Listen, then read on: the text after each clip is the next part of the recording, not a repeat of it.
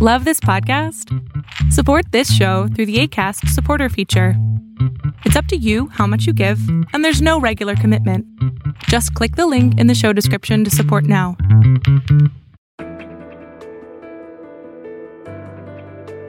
Spy Talk, a podcast at the intersection of intelligence, foreign policy, national security, and military operations with Jeff Stein and Jeanne Meserve. Hi there, I'm Jeff Stein. And I'm Jeanne Meserve. Welcome to another episode of Spy Talk. We're going to take a look at how Congress investigates U.S. spy agencies. But there's also this. If you are listening to this podcast on a smartphone, you're able to do so because of so called critical minerals used to manufacture the screen, the battery, the speakers. These minerals are labeled critical because of their importance to our economy and security. But China controls the global supply. And one expert says this strategic vulnerability should have the intelligence community's hair on fire. They should consider that the economic power of the United States is critical to our safety. And if it is, and if our military power is essential to our security, uh, then the intelligence community ought to be waving a banner fervently. More of my interview with former Marine Lieutenant General Greg Newbold later in the podcast. Last week's hearing on the January 6th events was packed with emotion. What makes the struggle harder and more painful is to know so many of my fellow citizens, including so many of the people I put my life at risk to defend, are downplaying or outright denying what happened. I feel like I went to hell and back to protect them and the people in this room. But too many are now telling me that hell doesn't exist or that hell actually wasn't that bad. The indifference shown to my colleagues is disgraceful. That was Washington, D.C. police officer Michael Fanone. Now on to Seamus Hughes. Seamus Hughes is a longtime expert on terrorism, including homegrown violent extremism, at the George Washington University. But he's not just an academic. He's worked at the National Counterterrorism Center with the FBI, the Justice Department, and on Capitol Hill as senior counterterrorism advisor for the U.S. Senate Homeland Security and Governmental Affairs Committee. Last week, he wrote a long thread on Twitter setting forth some rules on how the new House Select Committee on January 6th should go about investigating what U.S. intelligence agencies did or didn't do in the days and weeks leading up to the assault on the Capitol. It sounded a little bit like spy versus spy. Welcome, Seamus Hughes, to the Spy Talk podcast. In your thread of tweets, you took readers behind the scenes of a congressional investigation into the hidden machinery at work behind all major congressional probes, not just the select committee on the January 6 riot, like earlier probes into the intelligence failures leading up to the 911 terror attacks or into CIA torture and assassination plots. And what you point out is something that the larger public may not be so aware of that the bulk of work is going on outside of the TV lights and cameras, that what the public sees, witnesses testifying, members of Congress asking questions, is just the veneer of a major congressional investigation. Not only that, because a lot of the investigation involves investigating U.S. security agencies, it sometimes sounds like a spy versus spy operation. Is that right? That's exactly right, and it's it's a game of chess. Um, you move one piece up, and you hope the FBI doesn't doesn't check your queen, right? Uh, and so it's it's a little bit of a back and forth. The FBI, Department of Defense, uh, Capitol Police. I mean, they understand an investigation is warranted. They understand they need to be looked at. They don't want to be looked at too hard, and that's just the nature of bureaucracies in, in general. And so you've got to do some clever maneuvering, got to use every trick you have in the book as a congressional staffer um, to get the information you need to get but it's going to be an uphill climb, no doubt. I want to get back to uh, how that investigation of the security agencies goes, but you also wrote on your Twitter thread that who you hire as staff director tells you a lot about where the investigation is going to go. There's already a swirling controversy uh, about the new staff director, Donald, uh, excuse me, David Buckley, a former CIA inspector general, who's come under fire for the way he handled a whistleblower investigation Is this just a tempest in a teapot, or does it say something worse? So I, I don't know Mr. Buckley um, personally. I mean, I would say that there is a, a, level of concern that if someone has a, a, history or or individuals are concerned about his protection of whistleblowers, there may be an issue of people coming forward to the committee. Now you can address that um, as best you can, and I think the committee's made a determination to, to back their their staff director, and that's entirely their call. But it also doesn't entirely rely on the senior leadership. Ideally, you're looking for basically three buckets of investigators, right? The first one is um, the political folks that know how to work with other members of Congress and committees to, you know, the Senate Rules Committee and the Senate Homeland Security Committee have already done investigations. So getting their notebooks, right? And that's just a little bit of hand holding. Getting getting the notebooks of other staffers on other congressional committees. Right. You you don't need to rewrite the book, right? Uh, if somebody else has already done the work uh, and they've done good work, use it.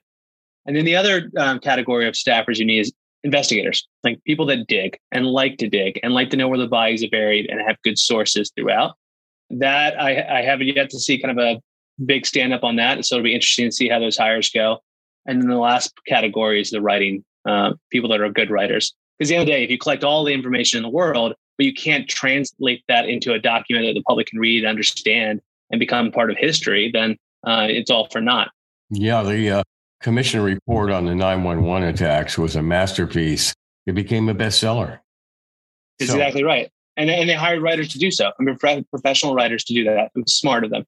What do you hear about staffing so far? Any stars there?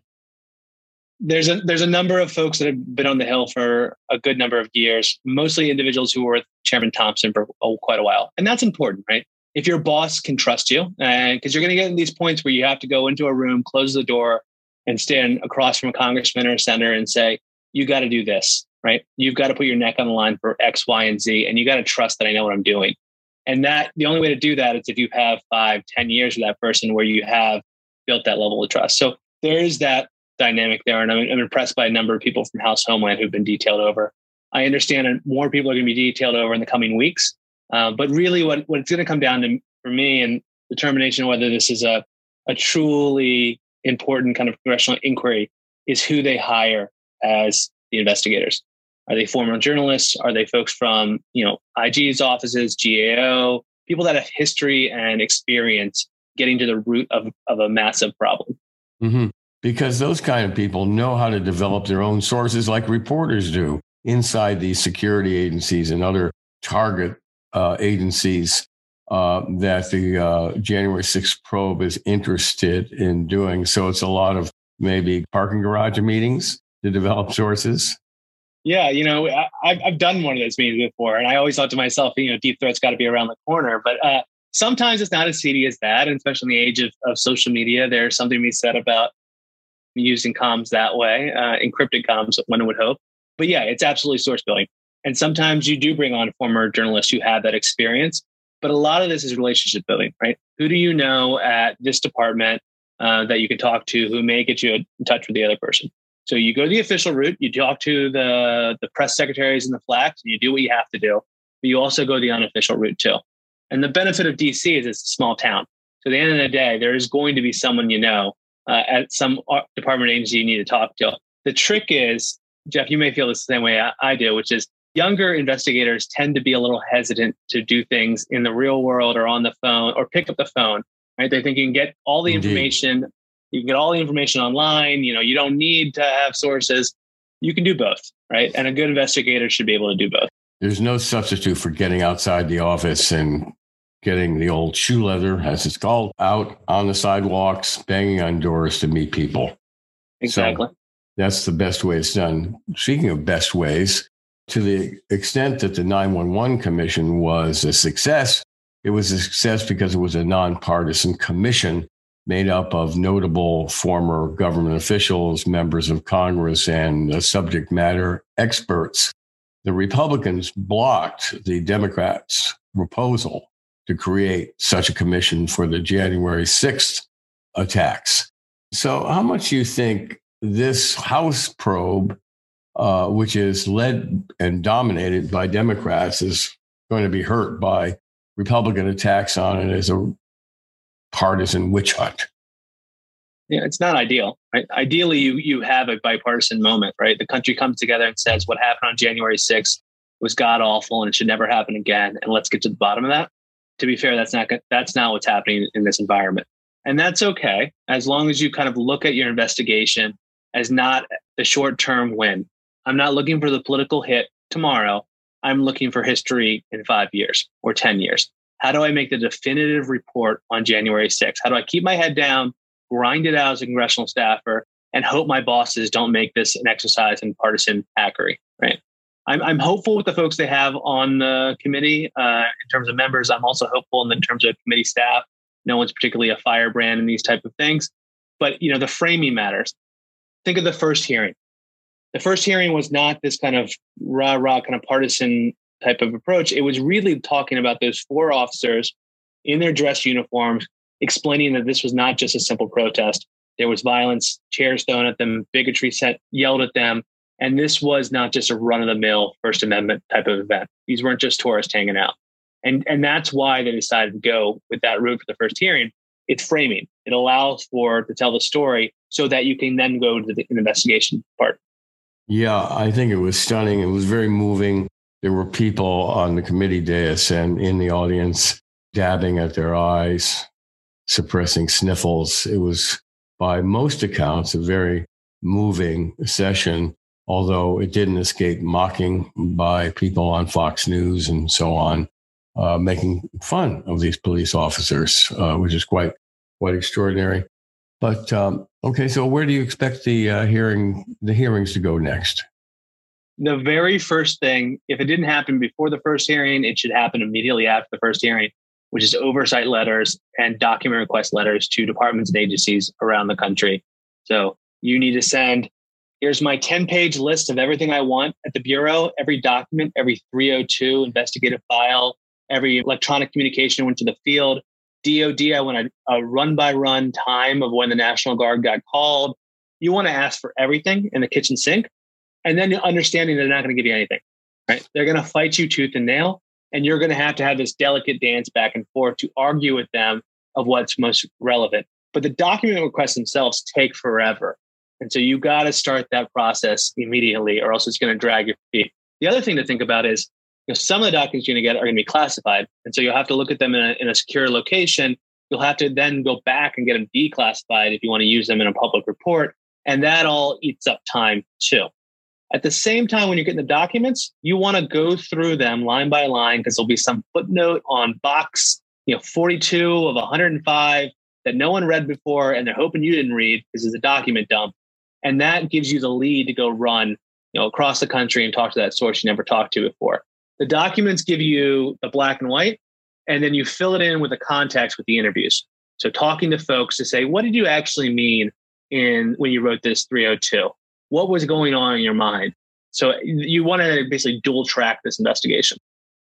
You've written before that it's likely that the investigators are going to find somebody who nobody's talked to yet, despite all the media probes and other congressional investigations going on there's someone out there who has a big key to what happened leading up to the protests, the riots, whatever you want to call them, on Capitol Hill that no one has talked to.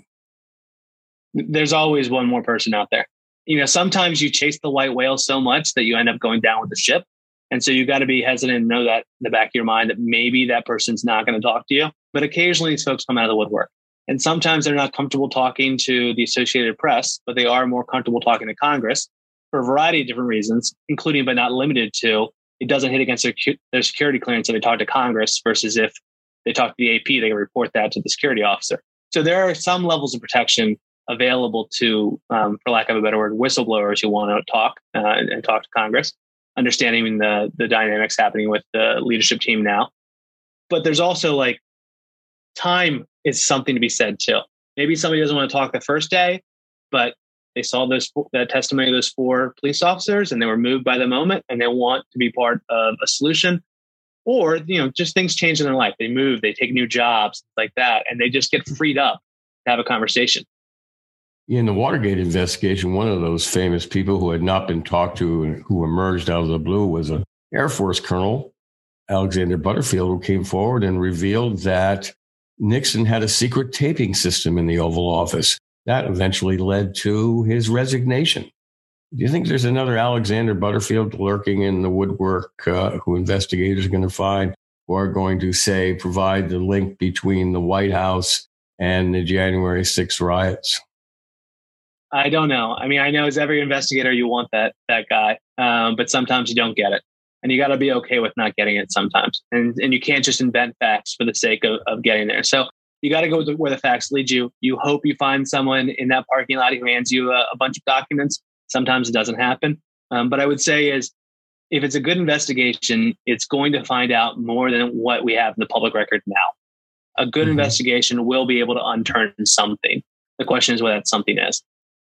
Of course. One of the uh, major subjects of the investigation, of course, is going to be the intelligence warnings that were and were not given uh, leading up to the January 6th uh, events. Um, this will target the intelligence wing of the Department of Homeland Security, it will target the FBI, and it'll target the Defense Department. One of the ways that these agencies can hinder or stonewall investigators is just drown you in documents, not withhold documents so much as just give you too much to find uh, and bury vital secrets within tons and tons of paperwork. Can you comment on that? It's the, the oldest trick in the book when you're getting investigated as a department agency. You either stonewall it because you don't think they have the goods to force you to, to hand it over, or you give them everything you got. And you give them everything you got, and then you run to Washington Post and say, I don't know why they they're so angry at us. We gave them everything. They, if they can't find anything, it's because there's nothing there to be found. Right? And so that is when you start to get teams. And basically, you red team them and you get a team of folks in an office to go through each box. And you get the same, a different team in a different office to go through that same exact box. And you see if you miss something, if either side misses something. And it usually happens is you, you know, you have your glass of whiskey at the end of the day after working 12 hours, staff, and you're you're drinking a glass of whiskey and you're talking about it and you say, Hey, listen, did you see that weird like 302 from the Norfolk office that and somebody goes, Yeah, that was that was strange. Hey, do you remember that guy's name on there? Why was that guy's name on there?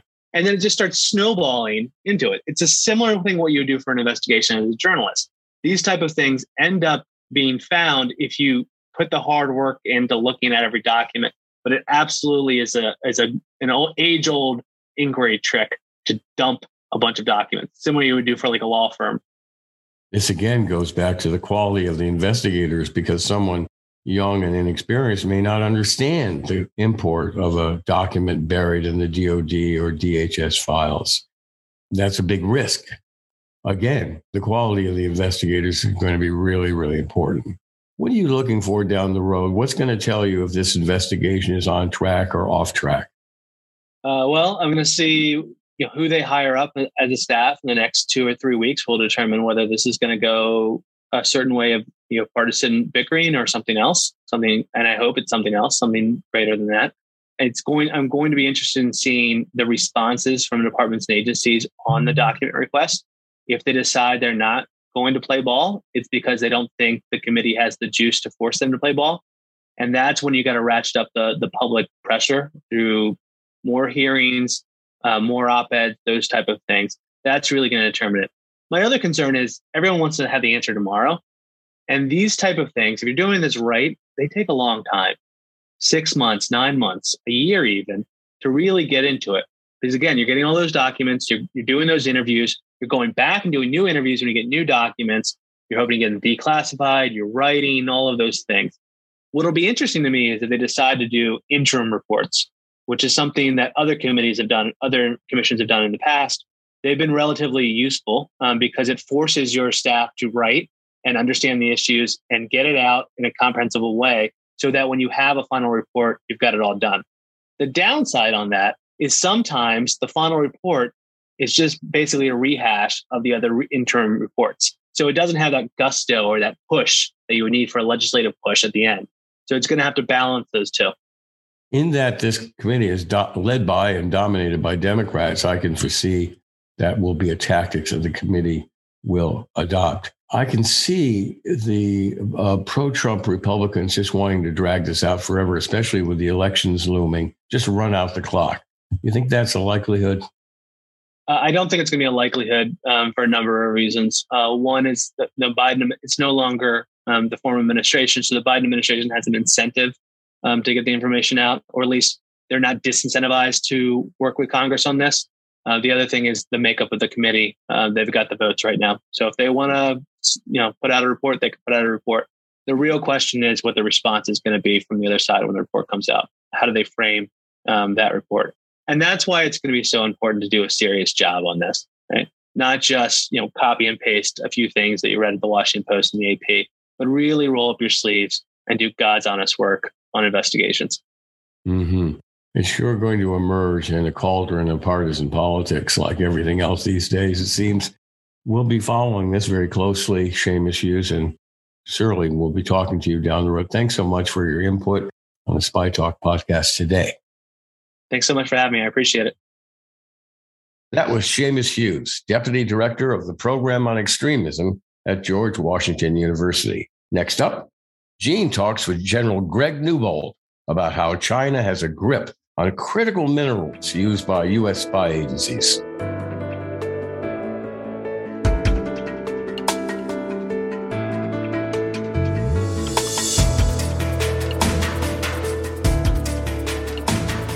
Lithium, cobalt, tungsten are among more than 30 minerals classified as critical because they are so important to high tech in particular. But one country dominates their mining and processing, and it is not the United States. Former Marine Lieutenant General Greg Newbold says it is way past time for the U.S. government, including the intelligence community and the military, to do more than talk about China's almost total dominance in critical minerals. Well, within the category of critical minerals, uh, there are what we also call rare earth metals. And those are used extensively for military purposes, and in the case of this conversation, for intelligence purposes, and things like satellites, aircraft, reconnaissance aircraft included, for radar, for vehicles, submarines, wide variety of things for military purposes. The critical minerals are used for electric vehicles, wind turbine engines, electronics in your smartphone or computer, and much more broadly than I've just described. Even the, if you have a smart refrigerator, they use these critical minerals. But in some, what they do is they give uh, a competitive advantage to the manufacturers that use them. And China dominates in this space? They do. The United States produces, or manufactures, rather, different term, uh, virtually none of it. But 80% of the rare earths are come to us from China. Very few other countries do that. And uh, we are extremely vulnerable as a result. Essentially, they could put a chokehold on us. They could, and they've used that leverage in the past. When the Japanese expressed an opinion in 2011 that was contrary to the Chinese policy, China shut off exporting rare earths to Japan uh, in order to punish them. They've also uh, demonstrated how they control the critical minerals and rare earths by raising prices or lowering prices, whichever served their advantage. And if they were to choke us off, what would the implications be? The immediate implications would be minor, and that is uh, for months.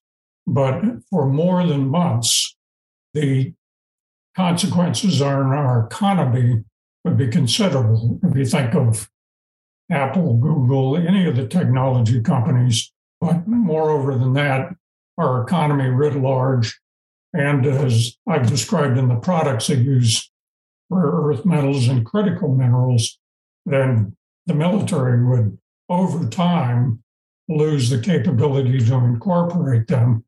And even in commercial aircraft, it would have consequences, and our economy would suffer dramatically. Now, the U.S. has deposits of these minerals, doesn't it? Uh, we do. As a matter of fact, until through the 1980s, we were the leading producer in the world. Of what happened?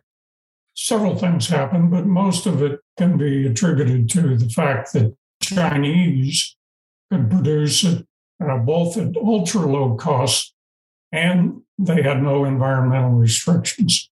It is an extremely polluting process, and they were willing to do that. Uh, we were not. Uh, the United States tried again in 2000 uh, with a mine in California called the Mountain Pass Mine. Uh, and it uh, started out pretty well economically, but the, Jap- the Chinese recognized that, cut the cost dramatically, caused the company to go bankrupt in 2015. So while we have the deposits, we do not have ability to process uh, the minerals and therefore ship them to China for further process.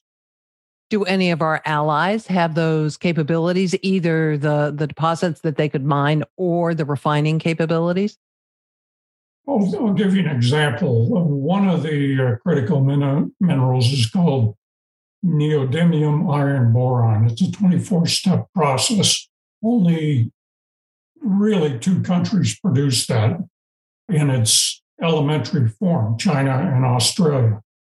China can process them almost through the entire supply chain.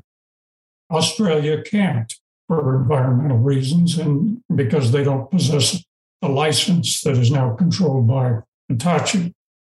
So Australia exports the raw material to Indonesia, who has agreed to process it for the time being. Limited contract, fragile relationships, strikes have shut down the mine before. So, as you can see, others do produce it, but not in great quantity and at some vulnerability.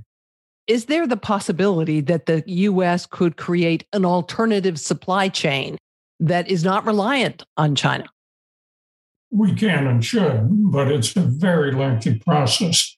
Various administrations have proclaimed that they will do that going back for at least eight years. But the process is, is so lengthy and so expensive that it has to be a combination of the private sector and the government sector working hard on it.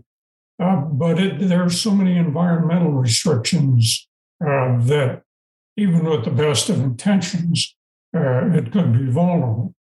There are also the economic factors, as I've described. Molycorp went bankrupt when, when the Chinese undercut their prices. So it's going to take a conservative, concerted effort of the public and private sectors. It's going to take dramatically more money than has been allocated. And it's also going to take uh, a lot more knowledge and passion on the part of Congress. Other countries have deposits. And from my reading, it seems like China is making some very smart investments around the world to keep its supply of raw materials flowing. That's a very good point. And in fact, Chinese companies are an investor in the new attempt to uh, produce ore out of the Mountain Pass mine in California that's owned by uh, the U.S. corporation. The Chinese are investors in that. They're investors in uh, a Japanese company that's producing it, uh, and in an Australia in the Australian company. Wherever there's a supply chain process going on, the Chinese are there. Wait, wait, wait. The United States is letting them invest in a company in California that involves these minerals Correct. They do not have a controlling interest, and uh, the company indicates that the Chinese don't have a uh, influence over the output, but they they are active investors. Does that make you uncomfortable? In this case, probably not, because the Chinese have no leverage over the operations. Do they have insight into what's happening in the manufacturing? Yes, that causes me a little concern. But it causes me more concern uh, in all the other attempts that are made around the world. Germans uh, in the UK and Australia. And they are keeping, the Chinese, that is, are keeping very close tabs on whoever may be developing an alternative what they now control.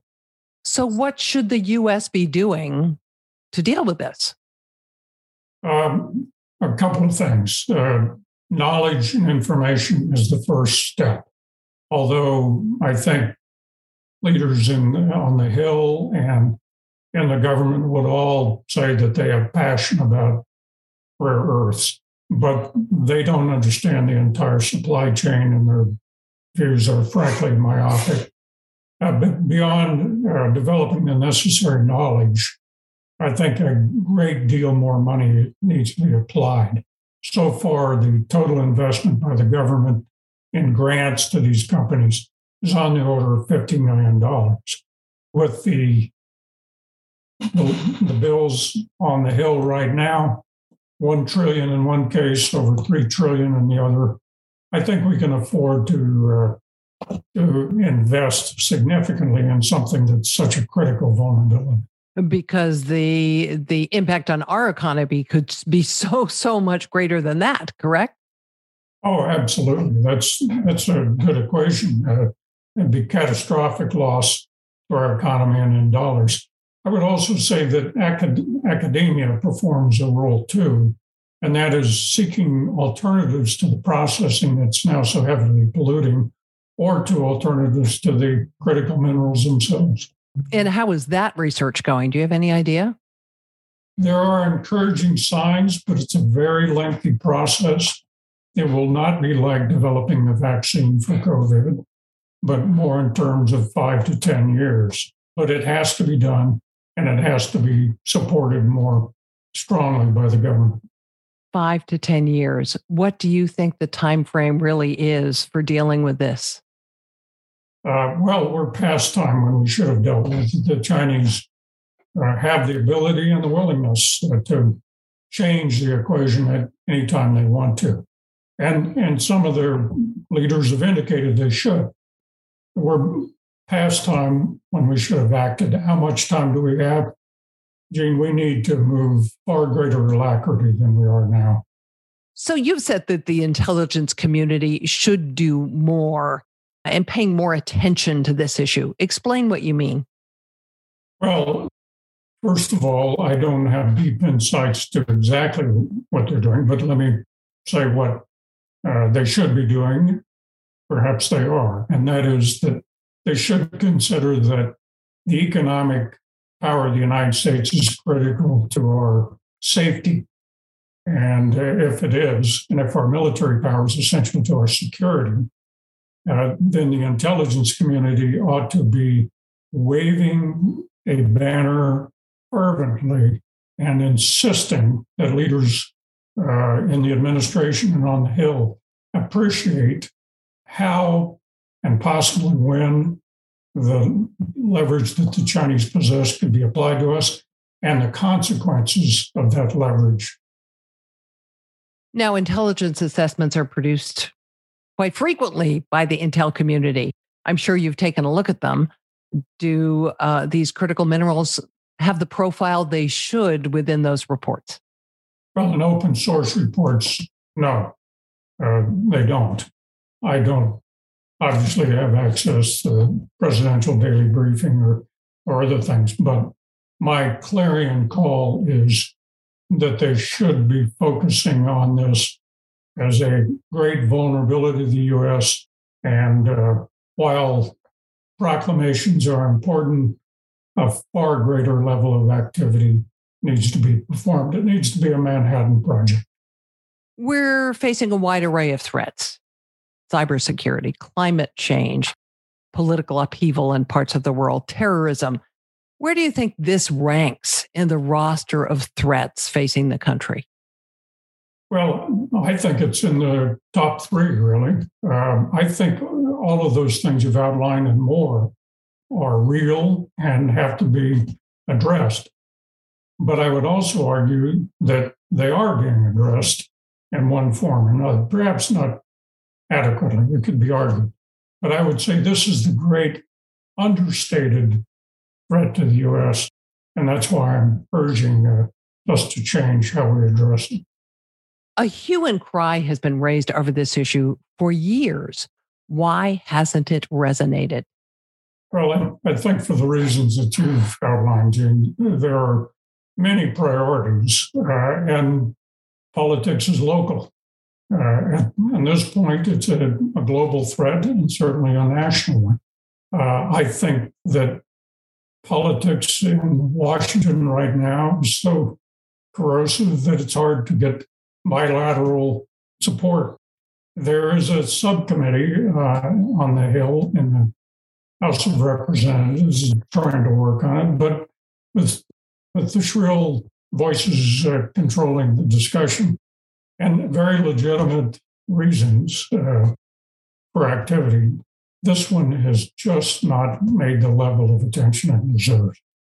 Is it a failure of national leadership not to address it?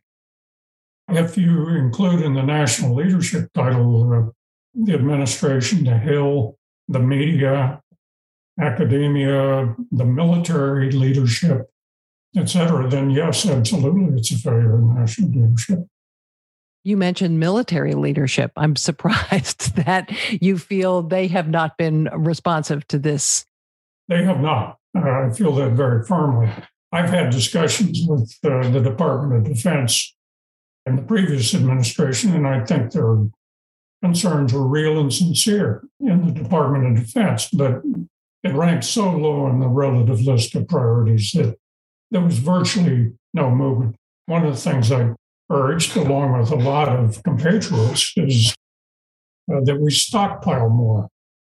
Uh, the stockpiling effort is is so meager that it's almost irrelevant. But military leaders, just as they've spoken out in favor of uh, activity for climate change, they need to do the same thing. Perhaps not publicly, but they need to do it the administration and on the Hill. You mentioned stockpiling. Is recycling another possible approach? Well, uh, there there have been advances in recycling, lithium batteries, uh, automobiles, and cell phones, computers, etc. But uh, by the best estimate, that makes up about, in its most optimistic case, two percent of the need. Do you have a scenario of what could happen if we don't come to grips with this? The current level of attention, uh, what we are doing is gambling with our futures and it's rolling the dice. If we are lucky uh, and Chinese begin to like us and we like them and it's a wonderful world, then, you know, we have 10 or 15 years to solve this.